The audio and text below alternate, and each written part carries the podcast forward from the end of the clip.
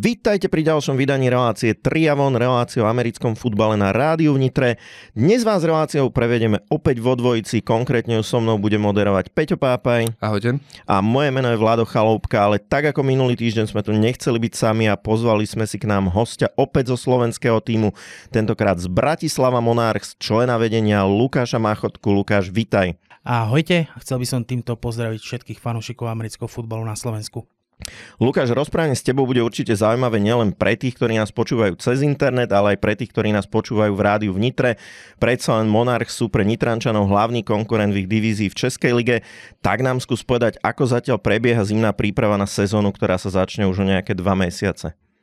Uh, my ako klub sme začali v podstate už v septembri, kedy sme odštartovali sezónu tzv. kick-offom, kedy sme sa stretli s hráčmi Október, november, december sme venovali fyzickej príprave, tak ako po minulé roky.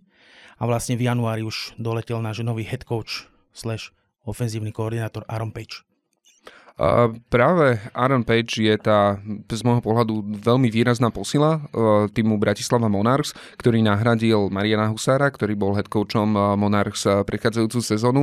Čo možno očakávate, že by priniesol do toho týmu niečo iné, čo v predchádzajúcej sezóne možno v tom týme chýbalo?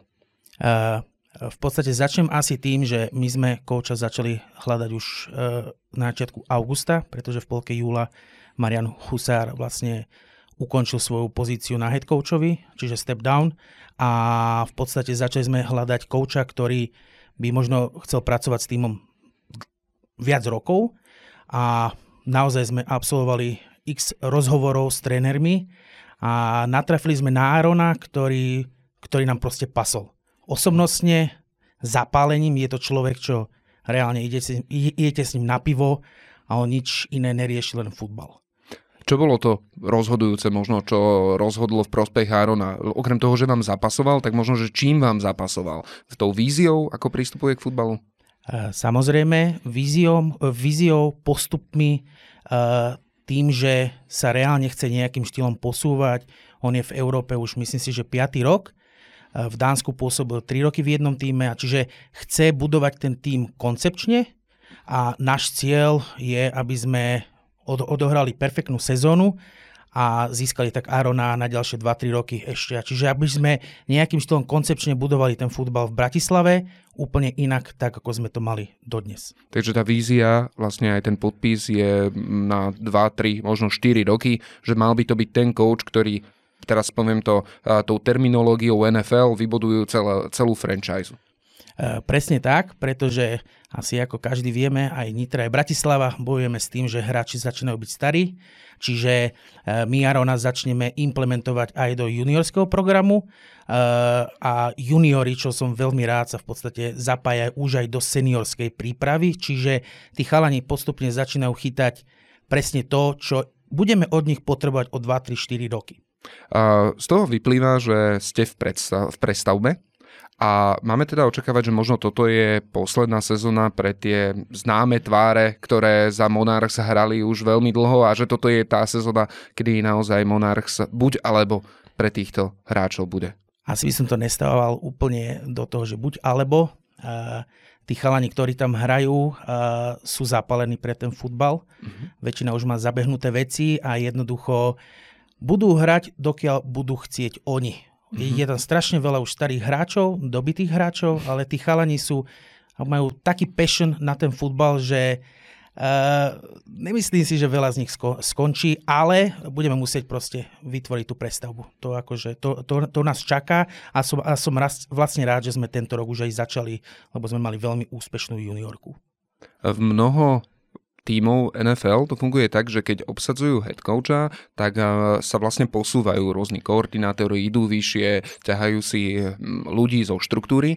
A v predchádzajúcej sezóne Marek Galka na pozícii trénera juniorky odviedol vynikajúcu robotu. Tá juniorka sa dostala až do finále, v ktorej bola aspoň pre mňa favorit a bohužiaľ im to tentokrát nevyšlo. Marek nebol jeden z tých kandidátov, nad ktorým ste uvažovali, že by ste ho po vzore niektorých NFL tímov takto potiahli? Uh, tak poviem, Marek Galka uh, je pri Monars už strašne veľa rokov. Uh, myslím si, že v seniorskom týme nemá čo teraz ponúknuť v zmysle tom, že má väčší potenciál pri juniorke. Vie mm-hmm. pracovať s tými de- deckami tak, že reálne, ja keď som to porovnával, lebo ja som bol ako manažer juniorky, tak jednoducho tie decka posluchali a reálne sme z nich vybudovali amerických futbalistov. Čiže ja, alebo my chceme, aby Marek ostal pri juniorke a venoval sa im, lebo my už v podstate začneme niekedy v marci. Čiže tam chcem, aby Marek smeroval. A ja doplním veľmi dobrých amerických futbalistov, lebo naozaj tie zápasy juniorka Monarchs ovládla a ten potenciál e, je tam obrovský. Poďme ale späť k Aaronovi Pageovi. On je teraz už s týmom takmer mesiac, on na začiatku roka prišiel. A čo sa zmenilo v tej príprave oproti predchádzajúcim rokom? Čo je taký ten jeho rukopis, keby niekto teraz prišiel na ten tréning, tak viete povedať, že toto zaviedol Aaron? Uh, začnem asi tým tempo.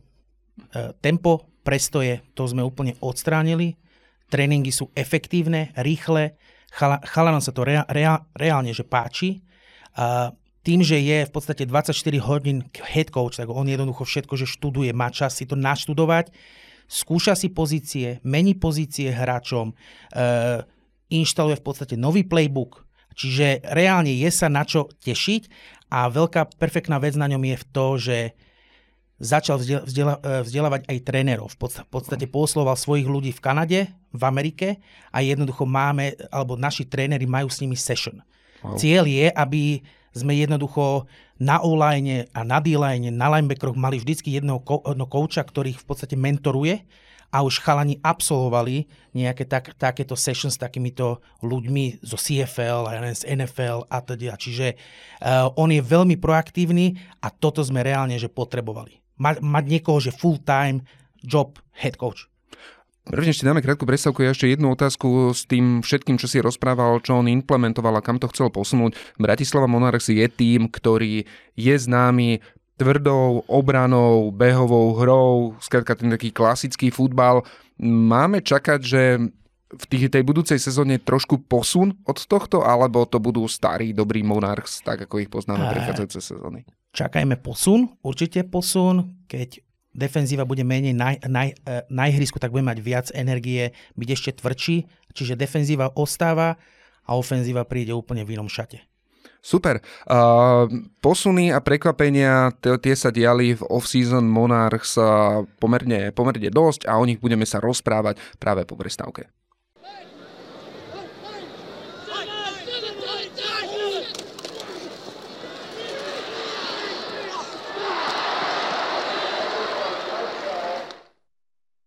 Tak, sme späť po prestávke a vráťme sa ešte jednou otázočkou k vášmu novému kanadskému trénerovi, coachovi Aaronovi.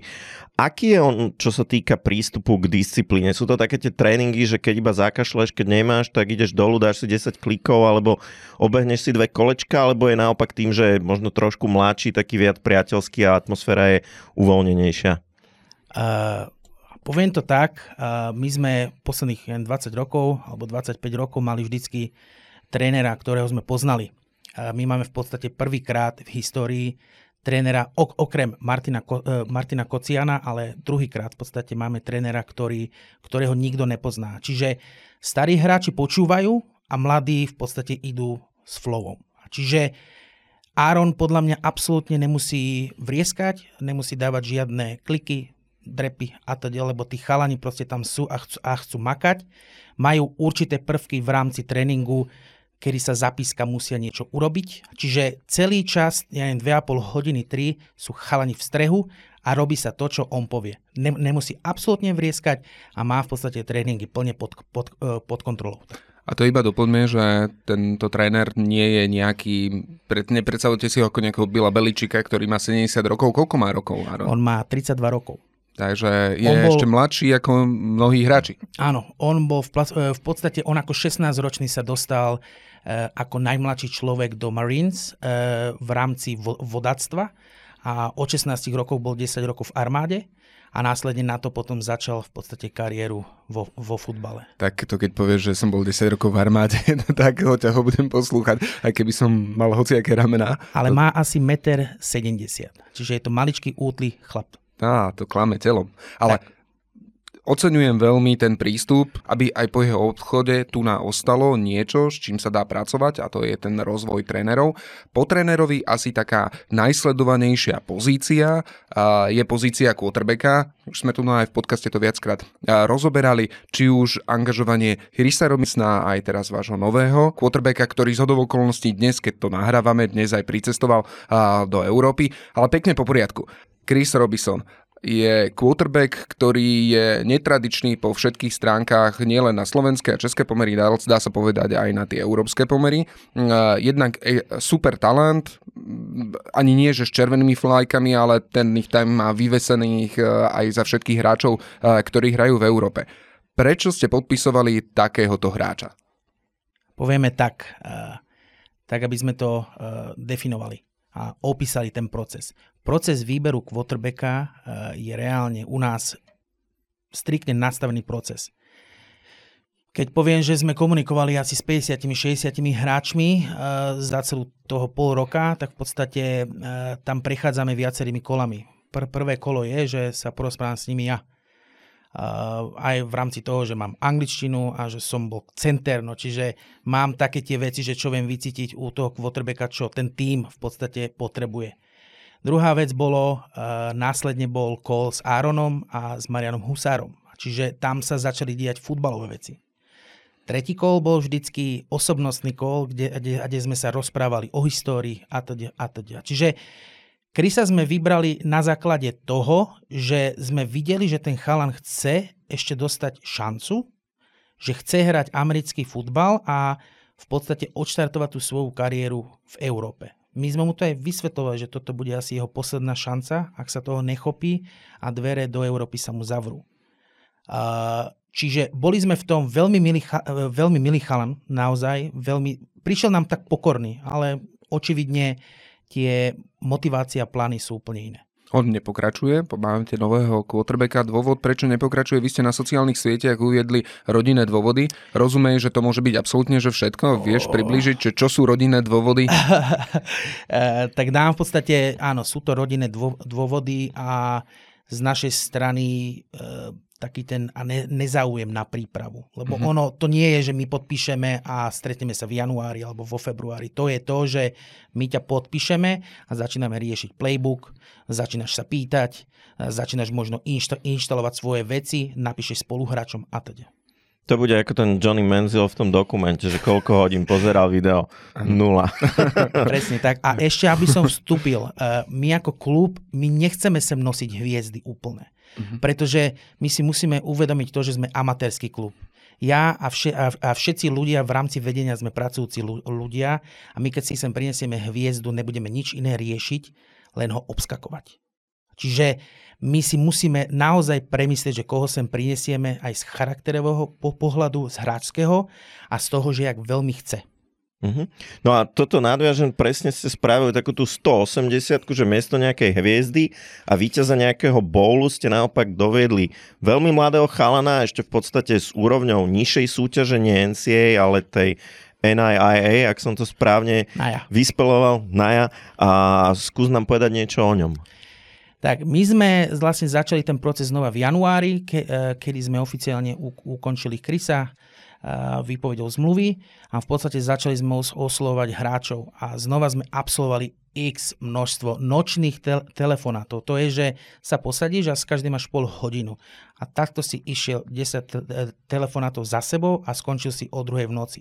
Čiže začali sme v, pod- v podstate takými vecami, že chceš vidieť, či prišiel na čas, jak komunikuje, jak, jak, jak píše, no, keď mu dáš nejakú jednoduchú úlohu, či, či ju splní a teda. Čiže tam sme začali nejakú selekciu a až sme prišli na Deza.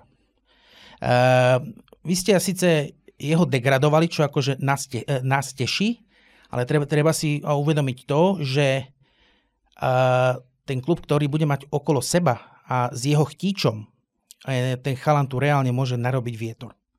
Uh, a tak s tým v podstate do toho aj ideme. On je veľmi milý chalan, strašne chce, očividne sa porozhodoval v mladosti smerom, jakým možno nemal ísť. Čiže možno aj tie college, že kde bol, bolo nejaké zlé rozhodnutie pre neho, kde, kde sa v podstate zakopal, ale ten chalan posledné roky stále, stále, stále maká A áno, je to kvo, uh, quarterback slash receiver. Čiže on prinesie reálne to, že bude učiť quarterbackov, ale bude učiť aj receiverov, čo akože je pecka, lebo má, máme veľa potenciálnych receiverov. Čiže a druhá vec je, že 7% chalanov zo strednej školy ide na vysokú školu hrať. A čiže my stále budeme mať úroveň quarterbacka, ktorý keď hrá od 5 rokov, má stále viac zápasov, jak ja, čo som odohral 18 rokov. Čiže tá skúsenosť tu stále bude, možno bude mladý, možno bude robiť chyby, ale s tým, že jak strašne chce, lebo on napríklad bol taký, že z ničoho nič napísal spoluhráčovi, čo si vytkol členok, že či je v pohode. Uh-huh. Čiže je, a je to chalán, ktorého sme úplne iným štýlom brali a veľmi nám zapadol, prišiel sem veľmi zhovorčivý a hlavne strašne chce. Ja, ja, viete, ja vám poviem to, že som si písal uh, s chalanmi, s quarterbackmi a, pr- a prvá otázka bola, že či Xbox alebo PlayStation. Tak som mu ani neodpísal. A prvá vec bol, bol, bol, bola, že čo dostanem. Uh-huh. Čiže u neho to bolo úplne iným uh, prístupom a to bolo to, čo sa nám páčilo. Samozrejme, stále je to nákup cez internet. Či, hm. čokoľvek si prinesieš sem, zistíš až na filde. Jasné. A predsa sa musím spýtať, OK, chápem, že ľudský super, prístup super, ale predsa že potrebujete vedieť, že či naozaj akože má nejaký ten skill. Hej? A teraz, ako sa to dá posúdiť, keď ten chalan vlastne rok quarterbacka nehral, toho tejpu je na ňo asi málo. Bolo tam povedzme nejaké odporúčanie, alebo čo bolo to, že vás presvedčilo, že zvládne hrať tú rolu? Čo nás presvedčilo? Zak, za, e, základná vec bola to, že Aaron sa s ním posadil a vedel presne to, čo chceme. Uh-huh. Čiže po, posadili sa a presne vedel, čo máme my atakovať v ofenzíve. Čo je pecka. To, že vie, vie hodiť loptu aj blízko, aj ďaleko sme videli. Druhá vec je, že sme mali aj nejaké tejpy, čo ne, možno neboli vonku. Čiže a stále je to atlet. Čiže my keď sa naučíme to, čo chce, a on je už fakt tak, e, tak ďaleko, že jednoducho píše koučovi, že prečo sa v tomto signále bežalo niečo iné, či sa niečo menilo, alebo to zabehol zlý receiver. Či, a, čiže ten chalan už prišiel pripravený. Uh-huh. A toto sme napríklad chceli od Krisa. Uh-huh. A to nesplnil. Dobre, čiže minimálne tá herná inteligencia v tomto momente je jasné, že tam je. Áno. Okay. Aj atletická. Je to vys- vysoký chalan, má 190 a má presne 85 kg. Okay. Áno, mohol by mať viac, ale nemá znie veľmi slubne to, čo rozprávaš, ale by sme tak trochu obhajil aj nás. Vychádzali sme z tých informácií, ktoré boli dostupné, aj preto sme radi, že si prijal ako zástupca Monarchs a pozvánku na to, aby si sem prišiel a našim poslucháčom vysvetlil, že čo bolo to rácio za tým, keď ste ho podpisovali.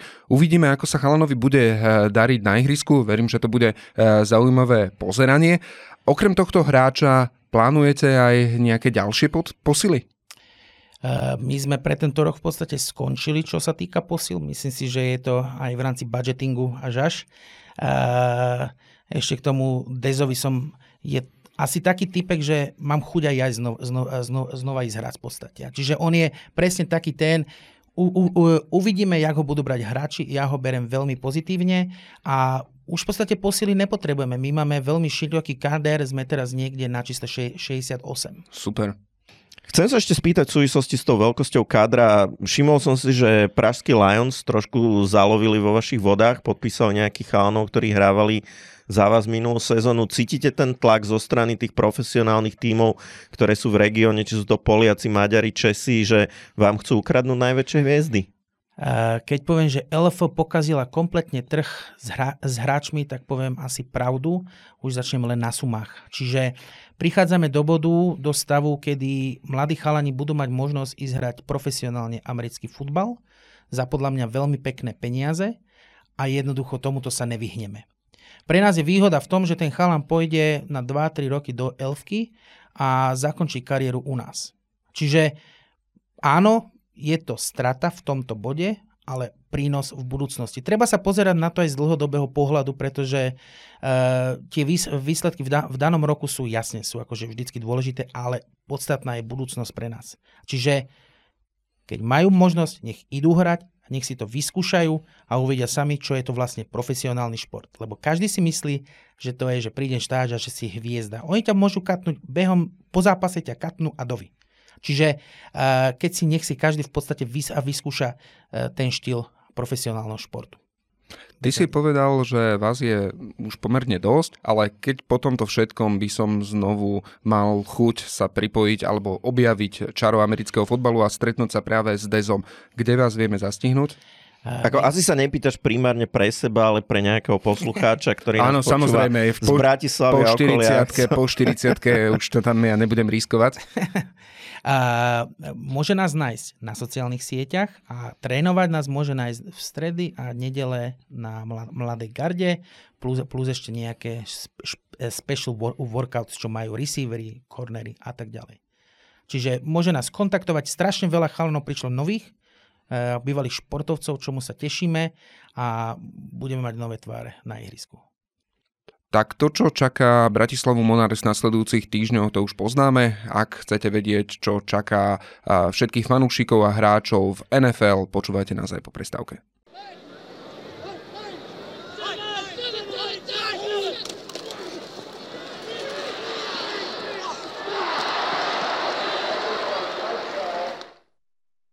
Ešte predtým, než sa v nedelu odohrá to veľké finále, než sa dočkame Super Bowlu, tak nás čaká jeden event a to je vyhlásenie jednak um, najcenejších hráčov sezóny, najcenejšieho trénera sezóny, odovzdanie cien NFL Honors a poďme sa v tomto bloku baviť o ňom.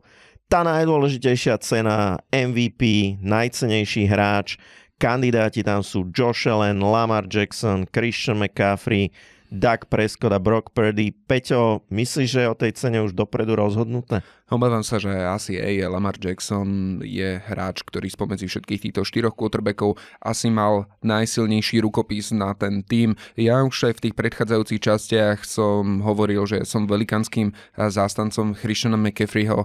Myslím si, že ten hráč by si to e, viac zaslúžil, lebo jeho neprítomnosť e, je pre tým o mnoho citeľnejšia ako neprítomnosť Lamara Jacksona, lebo treba si uvedomiť, že Lamar má to šťastie, že má aj extrémne silnú defenzívu. Ravens majú veľmi silnú defenzívu, ktorá im mnohokrát pomohla ten zápas vyhrať, takže nebolo to vyslovene iba o Lamarových e, výsledkoch. Ty to ako vidíš?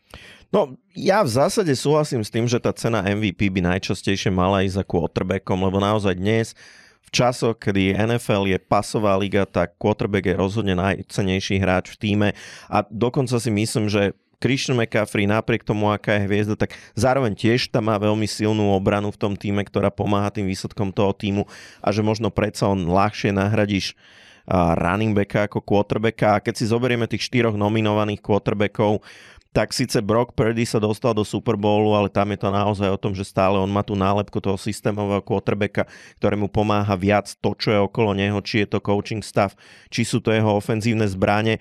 Takže z hľadiska toho naozaj individuálneho prínosu a zároveň mhm. výsledku toho týmu, tak Lamar to tým konferenčným finále asi dotiahol najďalej.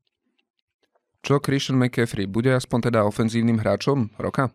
Tak, presne. Povedzme si, ktorí hráči sú nominovaní na toto veľmi cené ocenenie. Tyreek Hill, opäť Lamar Jackson, CD Lamp, eh, receiver z Dallas Cowboys, Christian McCaffrey a Doug Prescott aj tu quarterback. Myslím, že naopak tu uvidíme to, že ak MVP dostane quarterback, tak toto je taká cena, ktorá je skôr venovaná tým ostatným ofenzívnym pozíciám, aby aj oni chudáci niečo dostali. A je aj u teba teda favorit Christian McCaffrey, alebo, lebo dlho sa skloňovalo meno Tyrika Hilla. Ja poviem za seba, v, ku koncu sezóny predsa len už tie čísla neboli tak výrazné, respektíve hra, čísla iného hráča CD Lampa začali byť veľmi výrazné vlastne rozdiel medzi jedným aj druhým hráčom je 50 yardov a jeden touchdown. Čiže toto hrá pre mňa, e, v mojom obraze veľmi v neprospech e, Tyrika Hilla a teda aspoň za mňa Christian McCaffrey. Keď už nie je MVP, tak ofenzívny hráč roka by mal byť. Tyreek Hill by 100% dostal tú cenu, keby sa stala jedna vec, keby bol ako prvý hráč v histórii dosiahol hranicu 2000 yardov za sezónu. Tomu bohužiaľ nevyšlo, v tej poslednej časti sezóny sa zranil, nejaké zápasy vynechal, niektoré odohral možno na 50%, tým pádom ani len sa nepriblížil tým rekordným výkonom ako um, jeho predchodcov, čiže tam podľa mňa on o tú o tú cenu prišiel tým zranením a pozerali sme sa na to v minulosti predsa len táto cena je skôr vyhradená pre running backov ako pre receiverov. Asi určite. No dobre, a poďme sa pozrieť na tú opačnú stranu lopty. Ja poviem tých nominovaných na cenu pre defenzívneho hráča roka. Je to Daron Bland, cornerback z Dallasu Cowboys, Max Crosby z Las Vegas Raiders, Miles Garrett, eh, Cleveland Browns, Micah Parsons z Dallas Cowboys a TJ Watt, Pittsburgh Steelers. Kto je tvoj typ? No, asi najčastejšie skloňované meno je TJ Watt aj preto, lebo dosiahol najviac sekov za sezónu, dosiahol ich 19. A oproti ale iným hráčom to nie je až taký výrazný rozdiel, lebo taký Josh Allen, ktorý je druhý v poradí, ich má 17,5, čiže 1,5 seku zase nie je tak, taký velikánsky rozdiel. To, čo ale hrá v prospech TJ Vota je aj to, že má 4 force fumble a jeden fumble recovery donesený až do touchdownu a to je absolútne rozdielové oproti ostatným tým pass rusherom. Takže ak rozprávame o pass rusheroch, tak tam je TJ Watt u mňa číslo 1.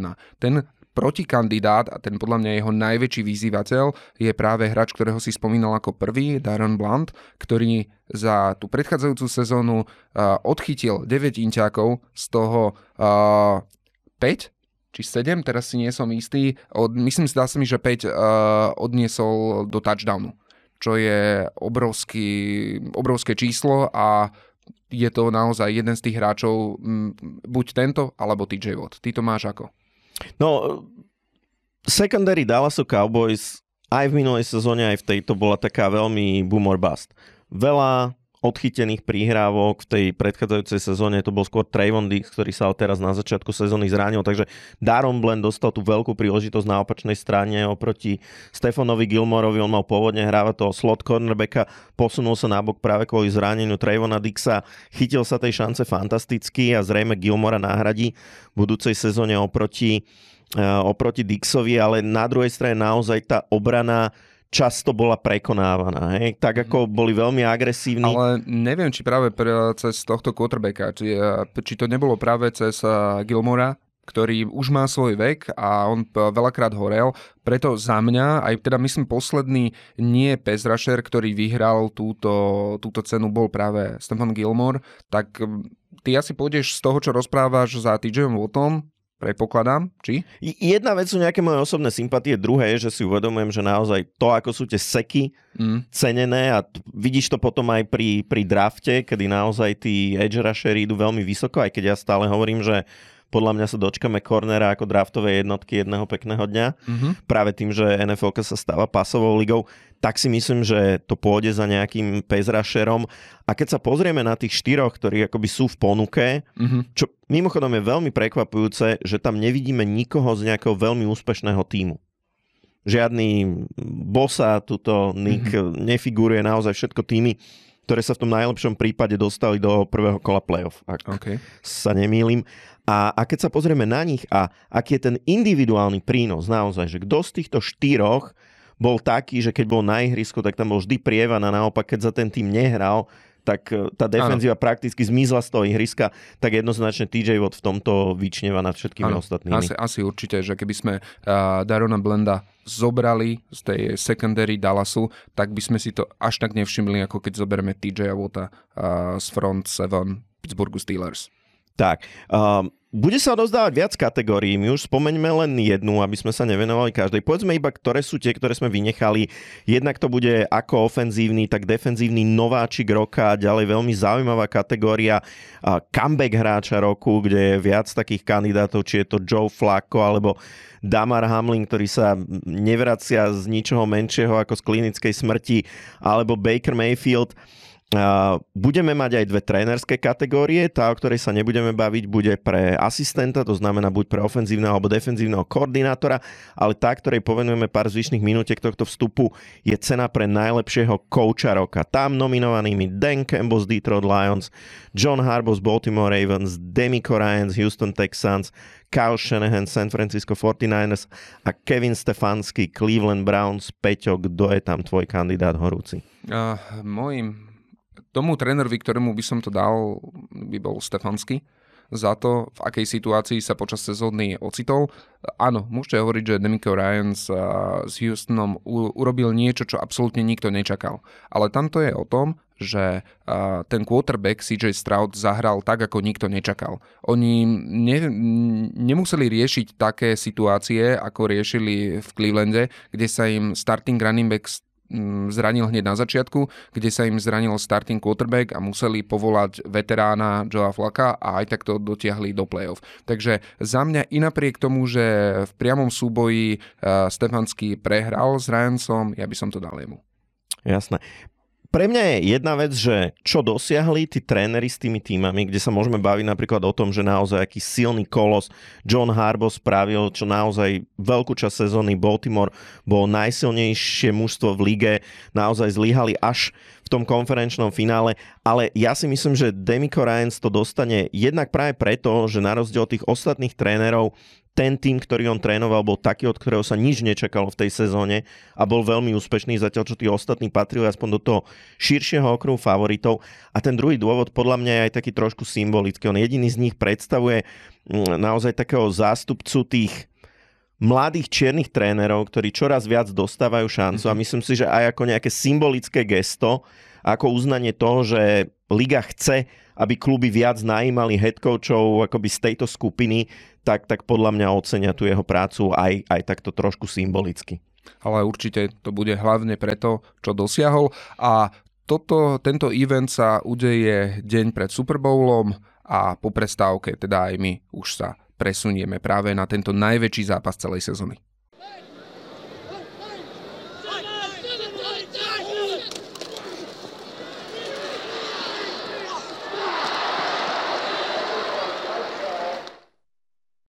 Tak, ako sme už naznačovali, ako určite všetci viete, lebo ak počúvate reláciu o americkom futbale, tak to určite viete. V nedelu sa odohrá to, k čomu smerovala ceza, celá sezóna NFL, ten veľký zápas Super Bowl medzi San Francisco 49ers a Kansas City Chiefs. Než sa začneme baviť o tom zápase, tak pobavme sa trošku okolo neho, lebo tá veľkosť toho eventu si to fakt zaslúži. Ak náhodou neviete, tak samozrejme ten zápas sa bude hrať v noci z nedele na pondelok, začiatok zápasu Víko bude o pol jednej v noci, čiže už vlastne takto na začiatku pondelka.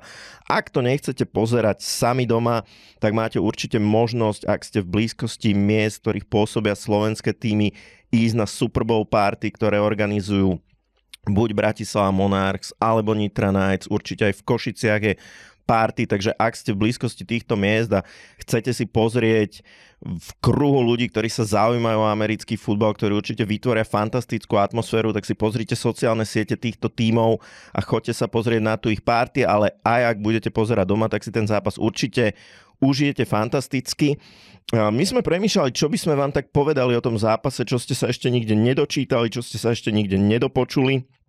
Tak skúsil som si nájsť 5 faktov, o ktorých by som povedal, že možno, možno je taká malá šanca, že ich neviete o Super Bowle. Takže tu je 5 vecí, čo ste nevedeli o Super Bowle a možno ste sa báli opýtať. Takže fakt číslo 1, trofej Vince Lombardiho, ktorú dostane víťazný tím, nevyrába nikto iný ako spoločnosť Tiffany and Company, známa zlatnícka firma, ktorá teda sídli v New Yorku uh, na tej 5. Avenue v tej svojej vlastnej veľkej 10 poschodovej budove, ktorá je venovaná iba predaju šperkov a ničomu iného.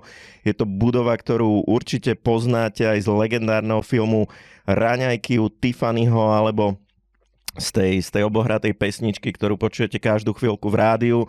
Možno že, možno, že bude aj v najbližšom breaku. Už som Uvidíme. sa zlakol, že ideš zaspievať. to, to by som si netrúfal, takže nejde len tak o nejakú trofej, je to vyslovene šperk od vychytenej zlatníckej spoločnosti, takže toto je prvý fakt, ktorý ste možno nevedeli o Super Bowle. Druhá vec, ktorú možno neviete o Super Bowle, je to, ktorá univerzita poslala do Super Bowlu najviac quarterbackov. Nie je to žiadna z tých veľkých vychytených univerzít, nie je to žiadna Alabama, ale tá univerzita, ktorá poslala do Super Bowlu najviac quarterbackov je Kalifornská univerzita, ktorá sídli v Berkeley a asi tým najznámejším pre vás bude Aaron Rodgers, ktorý tam študoval, takže ak chcete ísť do Super Bowlu a ste quarterback, tak pekne do teplúčka sa treba ísť vzdelávať na túto univerzitu, ktorá tam poslala teda buď Aaron, alebo napríklad v poslednom čase Jareda Goffa. Čo je zaujímavé, tak víťaz posledného College Football Championship Michigan za celú svoju históriu, napriek tomu, aká je to vychytená univerzita, poslal do Super Bowlu len jedného jediného quarterbacka. Peťo, kvízová otázka na teba, vieš, ktorý to je? Je to Tomáš. Áno, áno, Tomáš, Tomáš Brá, Brády, uh, jediný, jediný quarterback z Michiganu, ktorý kedy hral v Super Bowle. Takže toto je druhý fakt, ktorý ste možno o Super Bowle nevedeli. Poďme na tretí fakt, čo možno neviete o Super Bowle. Určite viete, že každý hráč, ktorý hrá v NFL, má svoj kontrakt, beri, beriete strašné milióny, aj keď je to nejaký, povedzme, kicker, panter, ale zápasy odohrané v playoff sú ešte hodnotené honorármi navyše, ktoré hráči nedostávajú od klubu, ale ktoré dostávajú od ligy a teda bonus za víťazstvo v Super Bowl, ktorý dostane každý hráč toho týmu, ktorý Super Bowl odohrá a ktorý je v tom víťaznom týme, je vo výške 150 tisíc dolárov, čo znie možno na jednej strane úplne fantasticky, na druhej strane ako pri tých platoch, kedy taký quarterback si zarobí aj 50 mega za sezónu, tak to je taký ten... Náplast? To... Áno, áno, áno. Niečo, niečo za čo kúpiš darčeky svojej ofenzívnej line alebo niečo na ten spôsob. A teda 150 tisíc je bonus za víťazstvo v Super Bowle. Ak ste prešli úspešne celé playoff a ste v tom víťaznom týme a hrali ste v každom zápase, tak si odnesiete ešte navyše k svojmu platu a k bonusom 250 tisíc na jednej strane fantastická suma, neviem, Peťo, ty na to robíš minimálne 3 mesiace, ale teda... Podľa ako, toho, ktoré. Áno, áno, pri tých, pri tých plátoch v NFL to zase až taká, až taká pecka nie je. Štvrtý fakt, ktorý ste možno nevedeli o Super Bowle a zostajem pri tých peniazoch a to je suma, ktorú víťazný tím v priemere utratí za Super Bowlové prstenie. Čiže ak náhodou neviete, je zvykom, že všetci hráči víťazného týmu dostanú prsteň, ktorý je teda náhradou, možno v našich končinách viac sú ľudia zvyknutí na medaily. V Amerike sa za to rozdávajú prstene, tie prstene, vždy ten dizajn je veľmi vychytený, vždy sa zverejňuje, každý ten rok je to sofistikované a sofistikovanejšie, ale dôležité je, že na tých prstenoch je strašne veľa zlata, strašne veľa diamantov a Peťo skúsi typnúť, koľko ten tým utratí iba za to, že nechá vyrobiť tú kolekciu prsteňov. Ja vychádzam, že tých hráčov je 50, nejaký tréning, coaching staff, takže máme 70 a teraz si nedokážem predstaviť, koľko stojí taký prsten, no nech stojí 20 tisíc, takže to máme 1 400 No tak si predstav, že tá suma je 5 miliónov dolárov. Pekne. 5 miliónov dolárov ťa ako tým stojí, že tí tvoji lemply sa hecnú a vyhrajú to a ty teraz musíš nakupovať ako diamanty na kila, aby si im dal vyrobiť prstene. Ale myslím, že tým majiteľom to nevadí a tých 5 mega radi vypláznú za to, že sa tam môžu nechať vyfotiť s trofeou Vinca Lombardyho, predsa on pre každého z nich je to asi vreckové. No a piatý a posledný fakt, ktorý ste možno nevedeli o Super Bowle a opäť vyskúšam to najprv ako kvízovú otázku na teba, Peťo, snáď ma nezahambíš a nepovieš mi, že to je niečo, čo vie každé malé dieťa prečo sa Super Bowly neoznačujú letopočtom, ale rímskymi číslicami, tým poradím, v ktorom sa hrajú. Lebo je to cool. Ja. ono je to cool, ale ten dôvod je to, aby sa predišlo zmetku v tom, ku ktorej sezóne ten Super Bowl patrí. Okay. Pretože je zvykom označovať sezóny NFL tými letopočtami, v ktorej sa vlastne odohrá skoro tá celá sezóna. Mm-hmm. Maximálne nejaké to kolo padne do januára, ale to proste nevadí. Vždy sa označuje sezóna vlastne v tom leto, tým letopočtom, kde začne. Ale Super Bowl sa vždy hrá v tom nasledujúcom roku a keby sa povedalo treba, že Super Bowl 2023, tak by ľudia nevedeli, že či je to ten Super Bowl, čo patrí k sezóne 2023, alebo či je to ten Super Bowl, čo sa hral v roku 2023. A preto sa múdri marketéri v NFL rozhodli, mm-hmm. že tie Super Bowly budú označovať rímskymi číslicami, ktoré hovoria o ich poradí Jedinou výnimkou bol, myslím, Super Bowl 50, lebo to by bolo proste L uh-huh. a to je takéto ja. označenie lúzra, tak, tak. tak vtedy tam dali normálne 5-0 Hej. a odnesol si to, myslím, Peyton Manning. Áno, áno. A, a teda dneska sme späť pri tých rímskych čísliciach. A ja mám tiež dve otázky na teba, som si takto pripravil. No a prvá otázka je, že uh, okrem Super Bowlu to, čo ľudia veľmi radi sledujú, sú tie reklamy, ktoré tam počas tých uh, komerčných prestavok idú. Koľko stojí 30 sekúnd reklamy v súčasnom alebo v dnešnom, zajtrajšom Super Bowl podľa toho, kedy to počúvate? Typol by som si, že to bude viac ako stoja tie prstene. Áno, bude to, je to viacej, ono sa to každý rok uh, zdvíha. Tento rok je to 7 miliónov. 7 miliónov, ak si chcete urobiť 30 sekundovú reklamu, tak musíte dať 7 miliónov na to, aby, aby ste toto dosiahli. A to, tá druhá informácia je, že možno teraz si poviete, že wow, Super Bowl, či sa tam ešte dá dostať. No a mne sa podarilo dopatrať k informácii, ktorá je 2 dní stará, ale teda podľa uh, portálu StubHub, ktorý distribuuje rôzne lístky, tak uh, skúsi typnúť, čo bola teda najlacne, najlacnejšia cena lístku, ktorá sa dala kúpiť ešte tento týždeň. No čo ja viem, typnem si nejakých 15 tisíc? Uj, nie, to dokonca iba, iba za pouho pouhých 5500 eur sa, teda dolárov, pardon, 5500 dolárov sa dalo zohnať ešte lístok na Super Bowl a priemerná cena, a, za ktorú sa predávali cez tento portál lístky, bol 9300 dolárov. To je skoro zadarmo, nerozbijeme prasiatko a nepoletíme áno, áno, ešte. Nie, že, a zoberieme celú rodinu, ne? áno, áno. No mňa, mňa stal, ja, ja som mal tu možno, že vlastne túto sezónu som bol na zápase práve na tom štádione, kde sa odohrá Super Bowl, to je Legend Stadium v Las Vegas.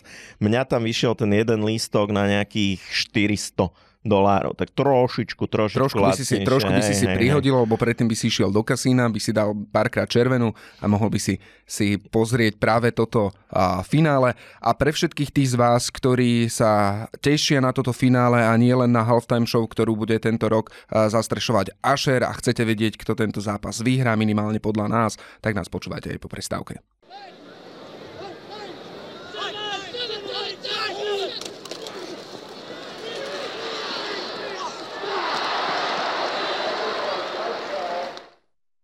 Najočakávanejší zápas sezóny je pred nami. Je to finále celej ligy Super Bowl a v ňom sa stretnú dva týmy za konferenciu AFC, sú to Kansas City Chiefs, za konferenciu NFC a sú to, alebo je to San Francisco 49ers. Stretnú sa teda dva týmy, ktoré dá sa povedať, že sú najlepšie za každú z tých konferencií a zároveň sa to, tu stretnú týmy, ktoré majú veľmi silnú defenzívu. Mnohokrát sa rozpráva o ofenzíve, aj s Vladom Kurekom sme rozprávali v predchádzajúcich epizódach o ofenzíve, o ofenzíve Kansasu, lebo uh, Patrick Mahomes je quarterback, ktorý je absolútne rozdielový oproti ostatným quarterbackom, ale to, čo, čomu sa dáva možno taký menší ten spotlight je práve defenzíva. Či už defenzíva Chiefs, ktorá dá sa povedať, že patrí k tým najlepším, a, alebo 49ers, ktorá je jedna z tých najlepších defenzív. Čiže teoreticky a možno aj prakticky nám bude hroziť jeden z tých Super Bowlov, kde tých veľa bodov nepadne. Možno sa to priblíži k onemu pamätnému Super Bowlu medzi Patriots a Rams, ktorý skončil 13-3. Či milím sa ty tento zápas, ako vidíš? Ja, ten, ten Super Bowl, ktorý si pripomenul, to bolo presne jak takéto memečko, jak tak, tam taký ten vysoký pán pichá takouto paličkou do niečo, že come on, do something. Strašne som sa nudil. Verím, že tentokrát sa nebudem nudiť. A ja som sa práve pozeral na začiatku, keď som sa pripravoval na toto naše vysielanie, že ako efektívne sú jednotlivé ofenzívy a bol som prekvapený, že na papieri 49ers ako koľko vyzerajú hrozivejšie. Oni získali v sezóne 800, o 800 yardov viac ako Chiefs v ofenzíve. Skorovali o 120 bodov viac. To je akože úplne že zásadný rozdiel. Hej? Mali lepšiu bilanciu víťazstiev samozrejme. Tá ich ofenzíva mala o 10 turnoverov menej ako defenzíva Chiefs. Hej? O 10 lob menej stratili. A keď sa pozrieme ešte na tú opačnú stranu opty, tak oni získali o 11 lob viac. Hej? Čiže tá bilancia turnoverov je 21 v ich prospech. Mm-hmm. To je fakt hrozivé. Ale potom si človek uvedomí jednu vec a to je to, že budeme sledovať finále medzi víťazom AFC a NFC. A že predsa len ako ten reprezentant NFC, on odohrá väčšinu zápasov tej sezóny v tej svojej konferencii. Z tých 16, 17 zápasov, čo odohráš, tak vlastne medzikonferenčne hráš iba 5. Hej? A naozaj túto sezónu v tej kvalite medzi AFC a NFC bol výrazný rozdiel. A výrazný rozdiel v prospech AFC. Z 80 vzájomných zápasov, ktoré sa hrali medzikonferenčne túto sezónu, tak týmy AFC vyhrali 46 oproti iba 34, ktoré vyhrala NFC. A samotní 49ers, ktorí idú do Super Bowlu, ktorí sú jeden z najlepších tímov sezóny, tak majú proti týmom z AFC negatívnu bilanciu. Tri zápasy z tých piatich prehrali. Čo, maličká odbočka, Chiefs majú tiež zase negatívnu bilanciu voči NFC, takže toto to akoby trošku neguje. Tiež 2-3, ale uh, prehrali 49ers ako z Browns, tak prehrali z Bengals a samozrejme všetci si pamätáme ten Világoš, ktorý dostali od Ravens pomerne nedávno. A keď sa pozrieme na práve tieto tri týmy, čo porazili 49ers, tak Chiefs túto sezónu naopak všetky tie tri týmy porazili. Aj keď pri Browns teda musím brať aj posledný zápas preseason a zase u Ravens musím brať postseason to konferenčné finále. No, ale ono to znamená, že teda 49ers nevie hrať vo, uh, konkrétne proti týmom z jednej divízie, lebo ako Browns, áno, Bengals a Ravens sú uh, e, AFC North. A čo sú teda podľa teba tie kľúčové matchupy, na ktoré by sme sa mali sústrediť, alebo možno na základe ktorých ty typuješ víťaza? No, ja si myslím, a teraz sa prikloním k tomu, čo ty hovoríš celú sezónu, že to v konečnom dôsledku bude o tej defenzíve. A bude to o vytváraní tlaku na quarterbacka. Hej, samozrejme, tam potom hrá veľkú rolu aj to, ktorý quarterback je na ktorej strane. Naozaj na tej jednej, ty si to povedal, je Patrick Mahomes zrejme najlepší quarterback v lige, zrejme najlepší quarterback aktuálne tejto generácie, veľmi úspešný v minulosti. Ako, to je hráč, ktorý sa nikdy nedostal v playoff menej ako do championship zápasu, hej, čo je fakt absolútne unikátne, hej, zatiaľ. No a pozrieme sa teda o tom, ako, na to, ako tie jednotlivé týmy vedia vytvárať tlak na quarterbacka. Uh, San Francisco dovolilo o 6 sekov viac ako, ako obrana quarterbacka, je teda ofenzívna line Kansas City. A Kansas City dosiahli v sezóne o 9 sekov viac. A teraz pozrime sa, ako tí quarterbacki hrajú pod tlakom a konkrétne Brock Purdy, naozaj predsa ten Mr. Irrelevant, niekto, pri ktorom sú stále otázniky. Keď hrali 49, ers v tejto sezóne proti týmu, ktorý dosiahol viac sekov ako oni v sezóne, tak vždy prehrali.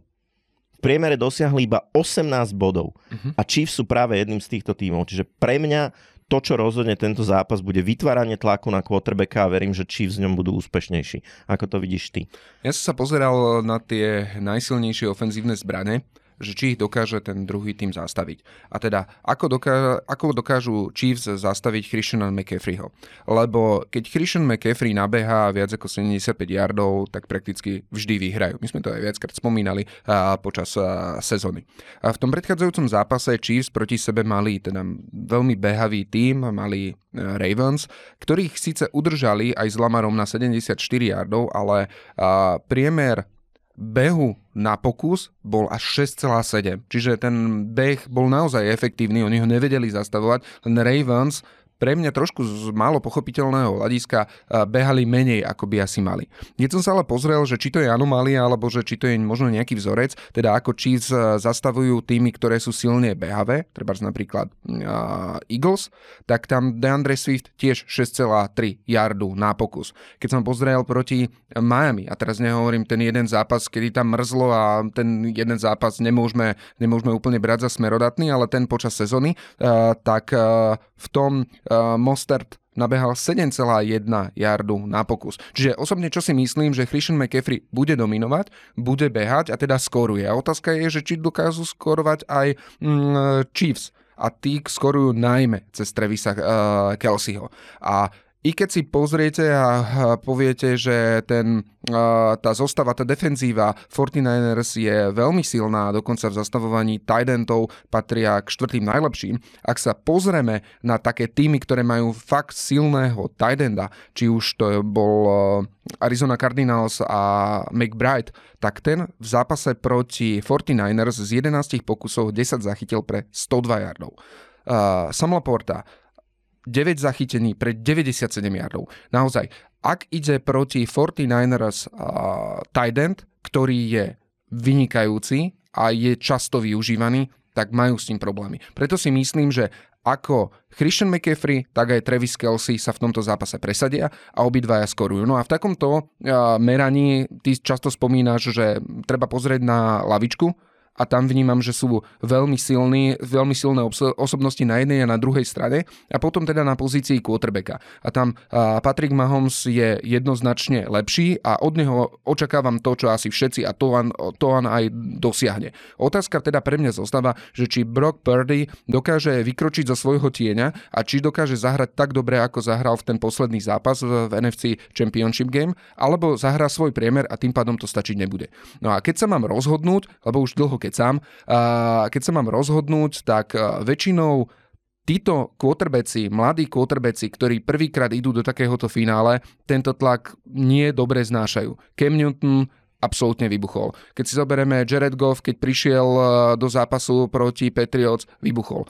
A i keď budem v tomto zápase fandiť 49ers, osobne si myslím, že Brock Purdy nepodarí sa mu vystúpiť z jeho tieňa a v tomto tesnom zápase budú kra- ťahať za kratší koniec 49ers. Ty to vidíš ako? Takže ja už som to naznačil, ja vidím to tak, že rozhodne tlak na quarterbacka zo strany Chiefs, takže obaja hovoríme Chiefs, ale nie sme tu len dvaja.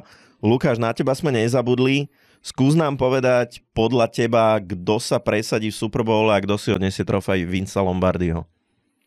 Ja v podstate musím súhlasiť s Peťom, tiež mám taký pohľad. Pupurdy buď to ustrelí, alebo sa úplne zloží a ide proti Patrikovi Mahomsovi, čiže oni sú playoff team, čiže za mňa určite Chiefs. Tak, tak ďakujeme ti za tento tip, počuli ste trikrát Chiefs.